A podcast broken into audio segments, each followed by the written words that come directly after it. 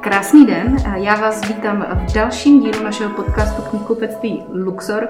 Moc tady vítám moji kolegyni, kamarádku Lucku. Uh, hezký den. Děkujeme ti. I vám krásný den. My jsme se tady dneska s Ludskou sešli, abychom vám eh, předali nějaké naše tipy na to, co číst a na to, co si poslechnout eh, v nadcházejících týdnech. Tak jo, pustíme se do toho, co tam máš jako první. Jako první, tady mám knížku, která vyjde v červnu v univerzu ve spolupráci s VV a Foto, což je Herbert Slavík. Jmenuje se Moje máma Jana Brejchová. Moc se mi líbí ten titul, jako název toho titulu. Eh, je to životní příběh Jany Brejchové, to z toho už asi tak trošku vyplývá ikonický herečky, kterou znají asi úplně všichni eh, Češi a Češky. Slováci, Slovenky, možná někteří i Evropani. Možná i někteří Poláci. Možná i někteří Poláci. Každopádně tenhle ten příběh je zachycený její dcerou eh, Terezou Brodskou. Eh, ta, ze společ, ta vyšla ze společných rozhovorů a přibližuje vůbec jednak kariéru svojí maminky, jakožto filmové hvězdy, která teda hlavně v 60. letech zářila v těch snímcích. Vypráví o spolupráci s jejími filmovými kolegy, vypráví o její profesní kariéře. Setkáme se tam eh, v tom příběhu eh, s Jiřím Krejčíkem nebo Milošem Formanem. Nahledneme dokonce do zákulisí natáčení s umělci jako jsou Pierre Brice nebo Jan Verich. Knížka je takovou jako neobvyklou a otevřenou výpovědí, což to bychom samozřejmě i od toho čekali. Eh, o soukromí slavní herečky a výjimečný to, že je to právě z pohledu její dcery, takže tam můžeme čekat určitě nějaký zajímavý úhel. A věřím, že tam bude spoustu krásných fotografií, hmm. protože eh, Tereza Brodská, teda Jana Brejchová jich měla fakt spoustu. To vypadá zajímavě. Obálka je krásná. Myslím, že se ti bude líbit. Já si ji omrknu. Hmm. Eh, já tady mám na prvním místě svého seznamu jméno David Lagerkrantz, což věřím, že je jméno, které každý z nás zná. Eh, buď jako eh, jméno autora eh, bestselleru Já jsem Zlatan Ibrahimovič, což je tedy kniha o fotbale, tam je jako naprosto minula. Ale četla jsem všechny ty jeho další díly v sérii Millennium, kterou vlastně započal Stieg Larsson a on ji velmi důstojně a velmi kvalitně dokončil. Napsal vlastně několik pokračujících dílů, že Stieg Larsson původně psal zamýšlel napsat čtyři a on začal tím čtvrtým, stihl totiž jenom tři a navázal dál. No a teď uh, David Lagerkrantz přichází se svojí vlastní uh, sérií detektivní a ta první vychází už v květnu, vyšla tuto dobu už je tady venku 4. května. Jmenuje se Temnota, má nádhernou obálku, opravdu nádhernou. Až, až mě jako překvapilo při pohledu na tu obálku, že uh, že jde o detektivku, protože, protože působí tak jako melancholicky a zároveň tak jako tajemně.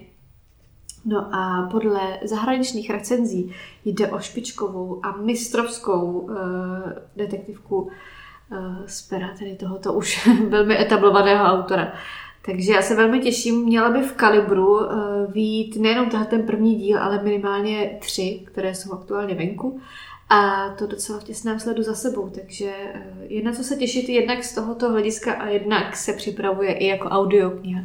Takže pokud někdo třeba rád poslouchá ten žánr jako audio, tak eh, Temnota eh, Davida Lagerkrance bude i v audiu.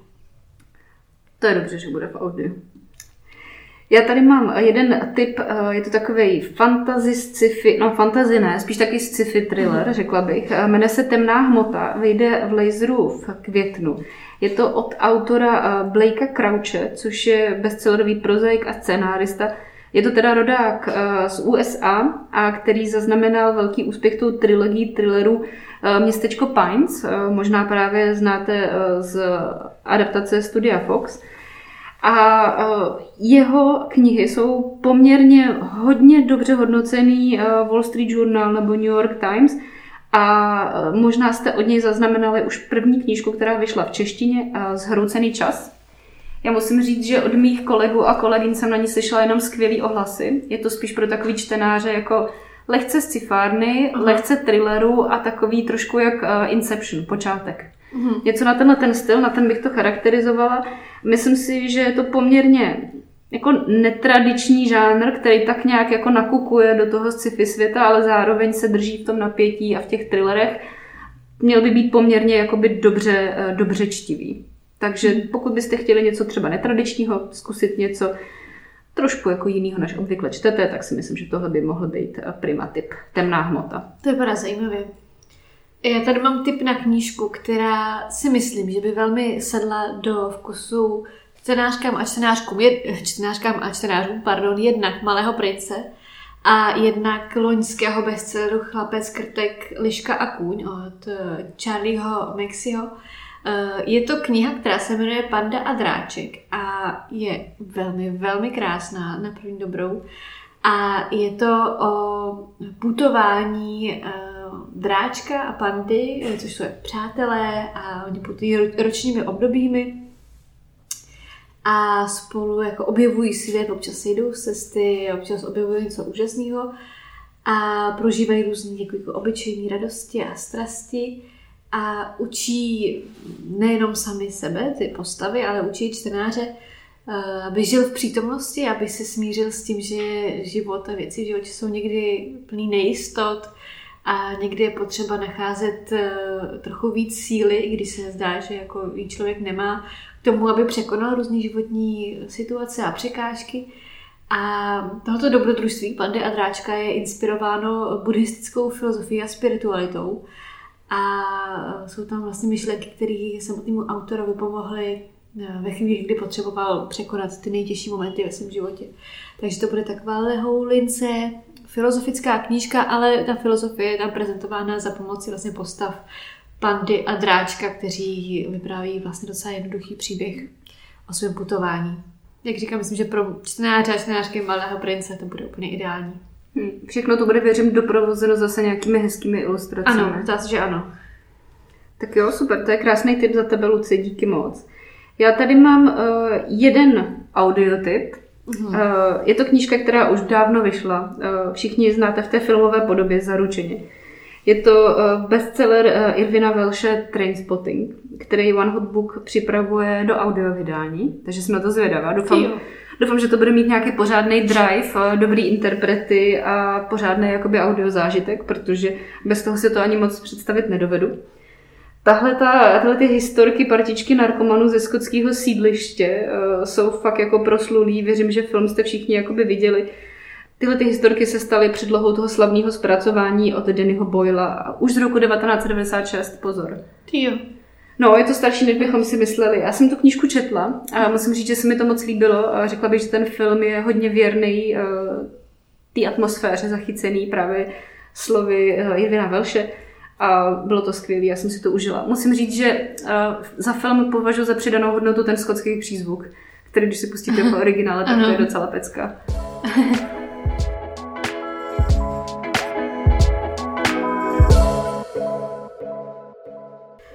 Já tady mám uh, velmi, velmi jiný typ literatury. Pokud sledujete knižní scénu nějakou další dobu, tak jste si jistě všimli té obrovské popularity románů, které tematizují prožívání uh, lidí v koncentračních táborech za holokaustu. A je to vždycky někdo z Osvětimi, nějaká profese z Osvětimi, Tater, uh, nevím co všechno, kadeřník, prostě může to být cokoliv, je jich opravdu hrozně moc z těch houslistů a, a všechno možný. A teď jsem jako narazila na další a bylo to šovadleny s osvětěmi od Lucy Adlington. Nicméně toto není uh, vyloženě jako smyšlená beletry, je to skutečný příběh žen, které uh, za holokaustu šily šaty pro nacistickou smetánku. Odehrává se tedy za, za, na pozadí holokaustu a nacistického vykořišťování a vodního průmyslu uh, za války a autorka je historičkou, tudíž ten její pohled je velmi zasvěcený a e, přináší pohled na život 25 e, samozřejmě primárně a převážně židovských vězenic osvětimi, které e, právě pro tu nacistickou smetánku šily. Měl vlastně jediný úkol šít šaty pro ženy vysoce postavených nacistů v, sal, v salonu, který založila manželka Rudolfa Hose. Autorka tady čerpá mimo jiné i ze svých jako, vyloženě rozhovorů s jednou ze švadlen a akcentuje tam takovou tu lidskost a to přátelství, který třeba mezi těma ženama v tu dobu, v tu hrozně, hrozně těžkou dobu bylo a který jim třeba pomáhalo přežít v tom, v tom táborovém marastu. Já tady mám jeden tip z nakladatelství Vyšehrad. Je to Zahrada mrtvých duší od Lukáše Bočka. Je to knížka, která by měla být v průběhu května. A určitě budete znát tu edici, do které spadá. Je to taková ta Vyšehradí, moc líbivá edice. My s Ludskou máme moc rádi. Mm. Vychází mi Jan Štifter, třeba Světlo z Pauliny, anebo Hanna Lehečková, Poupátka. Tedy edice Tvář. Edice tvář eh, má takový pastelový barvy většinou, často to vypadá jak nějaký linorit nebo něco podobného. A má to takový malý formát, který nejenže děsně pěkně vypadá v knihovně, jo, to je takový povrchní jako komentář, ale většinou v ní vychází dost kvalitní próza, která vám poměrně rozšíří obzory. Takže už z toho titulu, že to vychází v edici tvář, tak bych tohle určitě jako doporučila na zkoušku. Tahle ta kniha Zahrada mrtvých duší eh, vypadá, že se bude točit eh, hlavně kolem eh, takového vnitřního rozpoložení a rodinného života, protože se zdá, že se tam bude řešit rodinné tajemství. Bude tam nějaká smrt, bude tam nějaké vyhoštění, budou tam, si bych řekla, odcizení rodiny příslušníky a narušené vztahy mezi nimi. Takže celkem jakoby takový psychologičtější pladěná próza.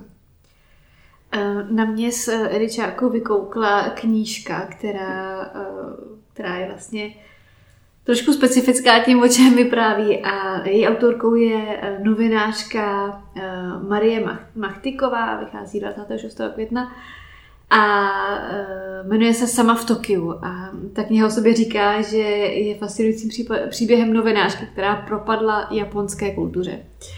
Uh, autorka o sobě říká, že kdyby Tokio bylo chlap, tak si vezme Tokio. Uh, před mnoha lety totiž propadla naprosto nečekaně a zamilovala se do Japonska, do Tokia a tahle láska ji vlastně úplně změnila celý život vzhůru nohama a je to vlastně o tom, jak se sama vydala do Japonska.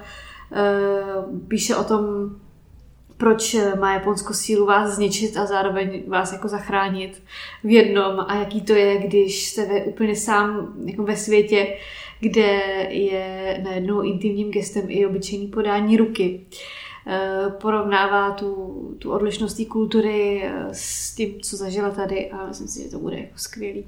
Na to se hrozně těším, protože přece jenom ta japonská kultura je tady pro nás něčem hrozně jako fascinujícím a zajímavým a nazírá na to perspektivou novinářky, která jako zahořela velkou lásku k Japonsku, to, to mě moc zajímá. Hmm, určitě zní to opravdu zajímavé. Musím říct, že v Čechách se vyskytuje poměrně překvapivě možná velký množství lidí, kteří opravdu jako tou touhou k tomu Japonsku zahoří a ta země do určitý míry fascinuje hmm. a často oni píší. Hmm. Nebo, se ta, nebo je jejich sen se tam vydat. Je to tak? No asi je to pro nás natolik vzdálený a fascinující, že, že když jednou ochutnáme, tak uh, jsme lapení a chyceni navždy. Tak tady budeme mít pohled zase z jiné perspektivy. Já mám svůj poslední tip. Eh, je to knížka Alpami na kole 2, 37 tras od Aleny Zárybnický, která vyjde v Univerzu v květnu.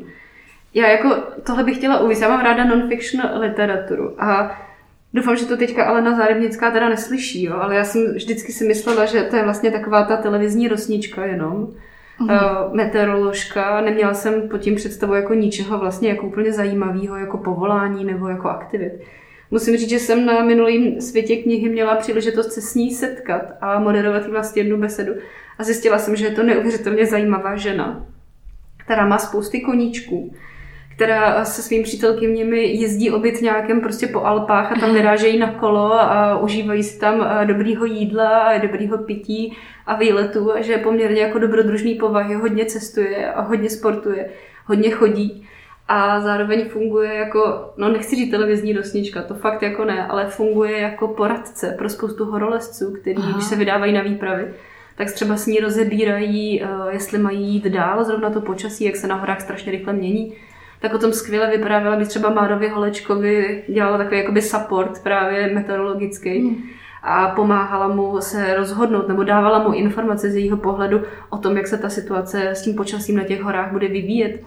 A na tom často ten život jakoby těch horolezců závisí. Takže musím říct, že to bylo mnohem větší jako napětí a mnohem větší vzruš, když jsem se s ní setkala osobně a musím říct, že na ní teďka koukám trošku jinak. A hmm. tuhle tu knihu bych vám určitě doporučila, protože tam budou nejenom trasy v Alpách, takže jestli fandíte Alpám kolu, tak se tam můžete třeba vydat a zkusit si nějakou cestu podle ní.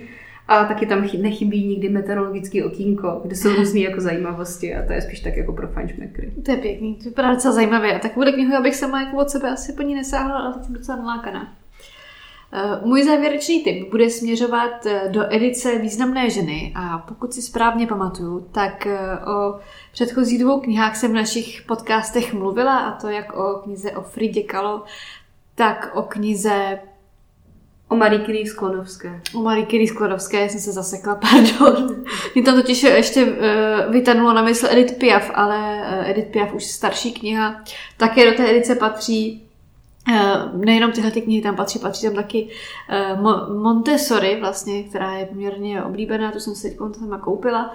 Ještě jsem ji nečetla, takže vám hodně nic moc neřeknu, ale Frida Kahlo byla skvělá Uh, tu bych doporučila eh, stoprocentně. No a teď vychází v červnu, konkrétně 15. června, další díl a bude se jmenovat Anděl z Varšavy a bude to životní příběh Irene Sandler, což byla členka polského protinacistického odboje, která se zasloužila o to, že vlastně díky ní se podařilo zachránit život více než dvěma tisícům dětí, protože pomáhala lidem ve varšavském gétu.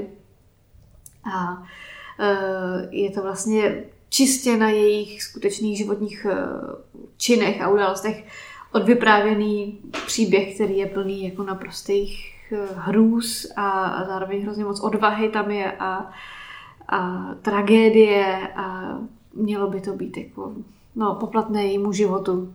A Irene Sandler vlastně je jednou z nejvýraznějších postav toho polského protinacistického odboje a jsem ráda, že vlastně o ní vznikne kniha. Hmm. Ještě navíc v téhle úžasné edici. Já jsem zrovna chtěla říct, že jsem zvědavá, co v té edici uh, vyjde dál. Já jsem to zkoumala, zatím tam nic dalšího uh, avizováno nebylo, ale věřím, že toho bude víc, protože ta edice se těší popularitě. Uh, je graficky nádherně zpracovaná. Když se podíváte třeba na tu Fridu Kalo, tak uh, vlastně předsádka té knihy na obou stranách je nádherně ilustrovaná. Moc hezký. A zároveň já jsem ráda, když tyhle ty beletrizované životopisy eh, nejsou eh, opepřený nějakýma jako smyšlenkama autora, ale vyloženě vychází z eh, jako reálného života protože tam ani není potřeba nic dokreslovat vzhledem tomu, o jaké ženy jde. Ať už je to Marie Curie Sklodovská, nebo Frida Kahlo, nebo Edith Piaf, nebo tady Irene. Skvělý. Tak jo, Luci, děkujeme ti za ten uh, poslední tip. Uh, tím se to dneska uzavřela. Ano. Takže eh, my bychom se s vámi rádi rozloučili. Doufáme, že zůstanete věrni a věrné eh, podcastu knihkupectví Luxor a uslyšíme se spolu. Tak naslyšenou. Ahoj.